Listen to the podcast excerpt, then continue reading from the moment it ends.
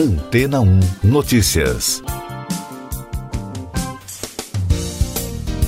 Bom dia! Um relatório do Fórum Econômico Mundial concluiu que os efeitos da pandemia de Covid-19 serão sentidos por anos, com alguns deles se manifestando em forma de ameaças mais críticas para o mundo. A pesquisa que faz parte do relatório de riscos globais apontou desemprego em massa, desigualdade digital e estagnação econômica prolongada como alguns desses efeitos que poderão ser observados ao longo dos próximos dois anos. De acordo com o um estudo, a crise de saúde levou a uma das transformações mais rápidas da humanidade, à medida em que governos e empresas migraram para a internet para minimizar a interrupção causada pelo isolamento. As restrições estimularam uma adoção sem precedentes de tecnologias digitais.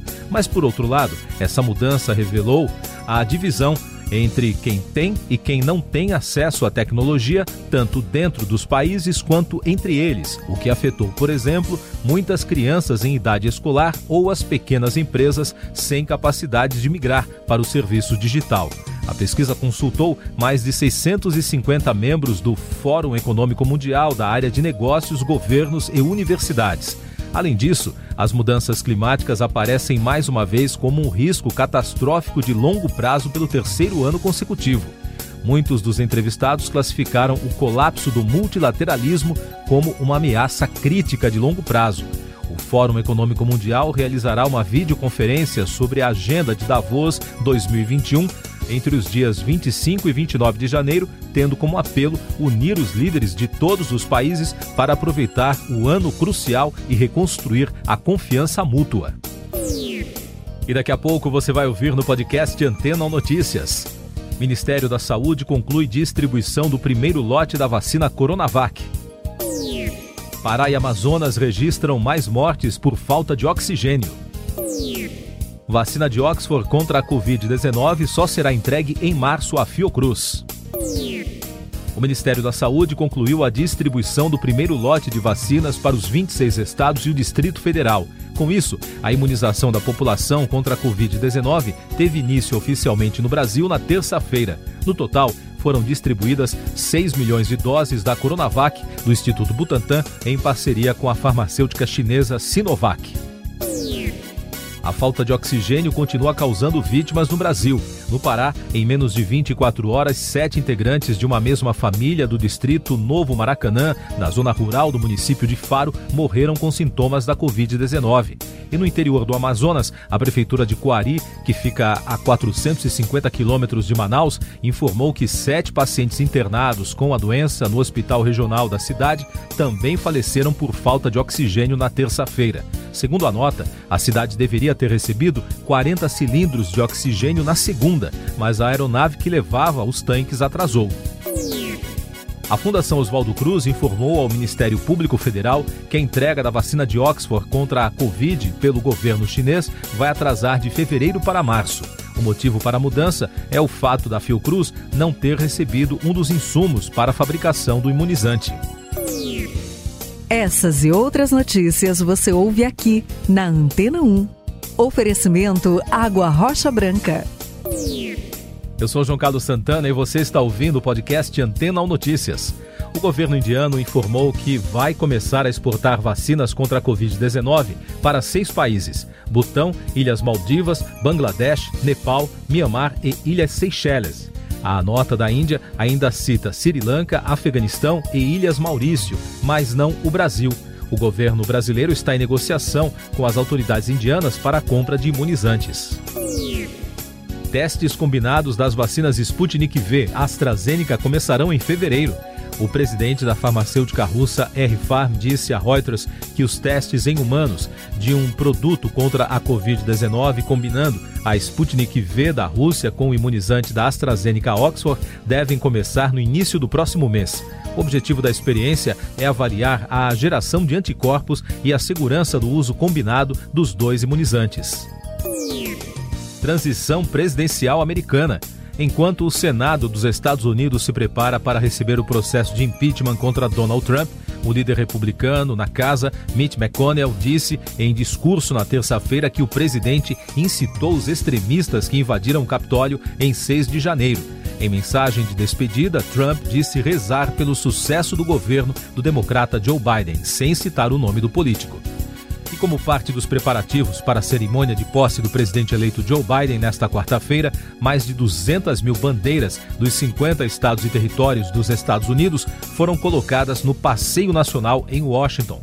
Por conta das rígidas medidas para combater a pandemia e a tensão após a invasão do Capitólio, a cerimônia não será aberta ao público. O democrata Joe Biden, de 78 anos, assume hoje o cargo de presidente em um dos momentos mais complicados da história do país, em meio a uma pandemia, uma crise econômica, problemas internos de segurança e uma população dividida. Na cerimônia de posse, ao lado de Biden estará Kamala Harris, a primeira mulher negra a ocupar a vice-presidência americana. Empresas de combustíveis cumprem quase 100% da meta de descarbonização as distribuidoras atingiram 97,6% da meta anual de redução de emissões de gases causadores do efeito estufa. Segundo a Agência Nacional do Petróleo, foram registrados mais de 14 milhões de créditos de descarbonização por essas empresas até o fim de 2020. Cada CBIO corresponde a uma tonelada de CO2 evitado. Na Europa, autoridades econômicas da região reforçaram nesta semana o compromisso com o fortalecimento internacional do euro e com a emissão de títulos verdes. Ao frisar que fortalecer o euro é uma das prioridades da União Europeia, o comissário do bloco, Paolo Gentiloni, destacou que a moeda única é a segunda mais usada no mundo para transações financeiras. O Nubank afirmou na terça-feira que são falsas as mensagens compartilhadas nas redes sociais, dizendo ser possível ganhar o dobro de dinheiro graças a um bug em transações com Pix. Segundo o banco, as mensagens que são compartilhadas em aplicativos fazem parte de um golpe. Sindicatos convocam atos contra o fechamento da Ford no Brasil. Centrais sindicais convocaram seus afiliados para manifestações na próxima quinta-feira em frente às concessionárias da montadora em todo o Brasil. Na semana passada, a empresa anunciou o fechamento de três fábricas na Bahia, em São Paulo e no Ceará. Segundo os sindicatos, cerca de 5 mil trabalhadores serão afetados com o encerramento das unidades. Mais informações sobre a pandemia do novo coronavírus. O presidente da Câmara dos Deputados, Rodrigo Maia, se reúne virtualmente nesta quarta-feira com o embaixador da China, Wang Wanmin. O encontro foi solicitado por Maia para tratar da liberação de insumos para a produção de vacinas no Brasil. Nesta semana, o embaixador chinês enviou um ofício ao governo do Amazonas pedindo a indicação de locais para receber doações que o governo e empresas chinesas pretendem enviar ao estado, que enfrenta um colapso nos hospitais. A operação tem sido intermediada com a ajuda de parlamentares e da Ordem dos Advogados do Brasil. Estados Unidos atingem a marca de 400 mil mortos pela Covid-19. Além disso, o número de casos registrados no país chegou a 24.163.707 diagnósticos. Segundo dados da Universidade Johns Hopkins, que é um centro de referência sobre a pandemia, a marca de 300 mil óbitos no país foi superada há apenas um mês, em meados de dezembro, o que mostra o aumento da velocidade de mortes e de contágios. Os Estados Unidos são o país mais afetado em todo o mundo em termos absolutos de óbitos. Portugal está reforçando as medidas de confinamento em meio a uma situação que beira o colapso no sistema hospitalar do país. São cerca de 14 alterações anunciadas pelo primeiro-ministro Antônio Costa em um decreto que deverá ser o primeiro aprovado neste ano pelo presidente Marcelo Rebelo de Souza para entrar em vigor já nesta quarta-feira. Mais destaques internacionais no podcast Antena ou Notícias. O presidente russo Vladimir Putin deu um mergulho perto de Moscou a uma temperatura de 20 graus negativos, cumprindo uma tradição ortodoxa. O chefe do Kremlin, de 68 anos, entrou em uma piscina em frente a uma grande cruz, aparentemente esculpida em gelo. Em nota, o governo informou que a cerimônia faz parte de uma das festas religiosas mais tradicionais do país. Depois de confrontos na fronteira dos Estados Unidos, migrantes são devolvidos a Honduras. A Guatemala deu início ao processo de retorno de vários grupos de migrantes que faziam parte de uma grande caravana com destino ao território americano, depois de uma violenta repressão por policiais e militares para impedir a travessia. De acordo com o Instituto Guatematelco de Migração, 3.500 pessoas já haviam sido devolvidas ao território hondurenho na terça-feira.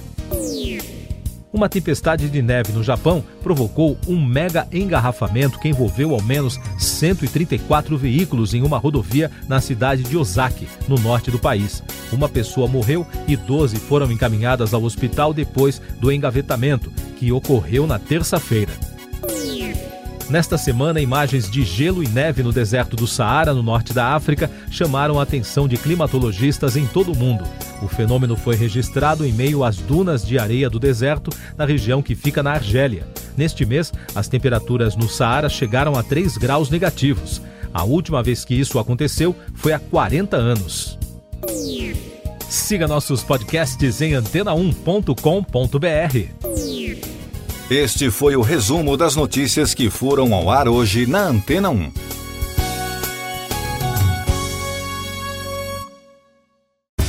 Depois de tanto conteúdo legal, que tal se hidratar com água rocha branca? O consumo regular de água durante o dia traz benefícios para a saúde, como, por exemplo, manter a pele bonita e hidratada. Rocha Branca, da fonte direto para sua casa.